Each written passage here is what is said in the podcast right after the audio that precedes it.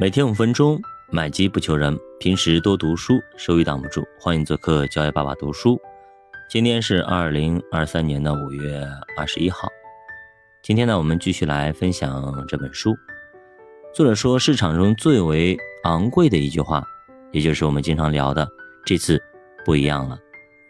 每次繁荣或者危机发生，大家都会觉得跟之前的情况好像不太一样。但是等这些东西过后，你又会发现，好像也没啥不同。比如说，很多人会说啊，二零一五年那是多明显的群体性亢奋啊，我怎么就没看出来呢？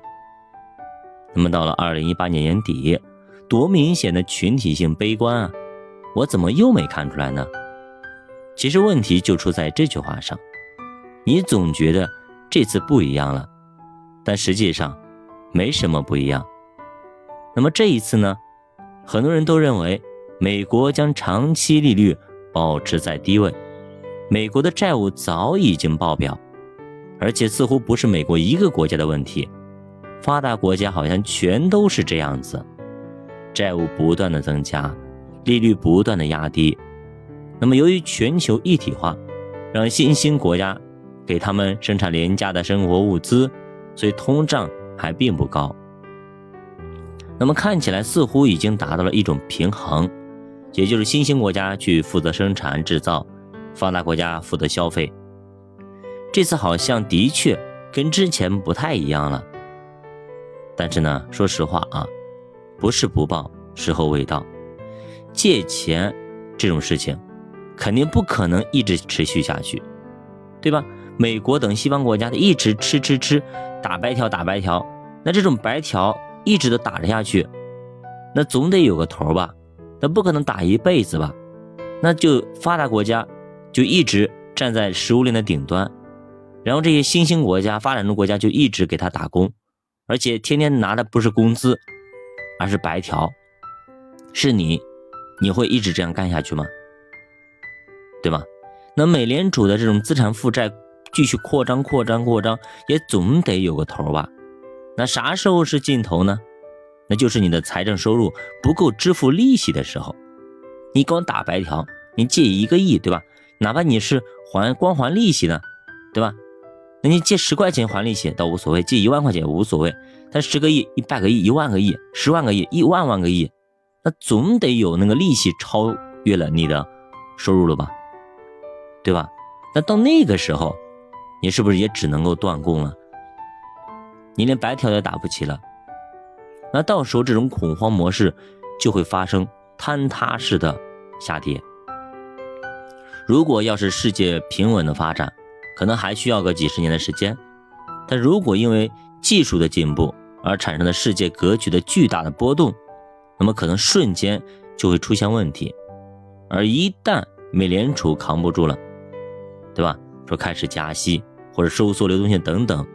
那么十年期的国债收益率就会迅速的飙升，对于债券的压力就会非常大。那股市在加息的后半段，恐怕也难以幸免。现在基本上加息那么多次，已经加到五以上了。那么银行就债券这边已经扛不住了。那这个本书当时写的比较早啊啊，那么现在其实已经加息了，那个时候还没加，现在已经加了，没办法了。那加息的后果是什么样子的？跟作者预测差不多，债券压力非常大，银行不是蹭蹭蹭暴雷吗？为啥暴雷啊？对吧？硅谷银行、第一共和银行、签名银行等等一系列银行纷纷暴雷，欧洲等国家的银行股也砰砰砰全爆，对吧？那瑞士银行也崩也崩掉了，对吧？瑞士信信贷也崩了，对吧？所以呢，这就债券这边就会非常大，因为你是债券是还利息的呀。那股市呢，虽然是作为股东，那能扛一会儿。现在说实话，加息的现在这个位置，说实话，呃，还没有大规模的下跌。说实话，那么也是出乎我们包括作者的意料的，就是美国的经济还是相当的强劲的，没有我们想象的那么的脆弱啊，对吧？那么如果再这样加下去，那说实话，股市早晚有一天会崩啊。所以至少我们应该知道，那这种时候你去配置美债。是不划算的，对吧？你当时如果读了作者的这本书，你也不会去掺和美债，是吧？那风险是比较高的啊。一旦遇到加息周期，尽量要降低啊这种股债的配比，持有什么啊商品、黄金，或者干脆持有现金，才是明智的选择。这叫做应对之道。说实话，作者说的蛮对的啊。如果对吧，美国加息那个时候，您持有现黄金，对吧？那到现在是不是涨得很疯狂、很开心呢？对吧？所以这就是啊应对之道。您听明白了吗？好的，欢迎大家留言、点赞、收藏、关注、转发。有些书你读早了，对你来说是非常非常有帮助的，可以让你发现很多的投资机会。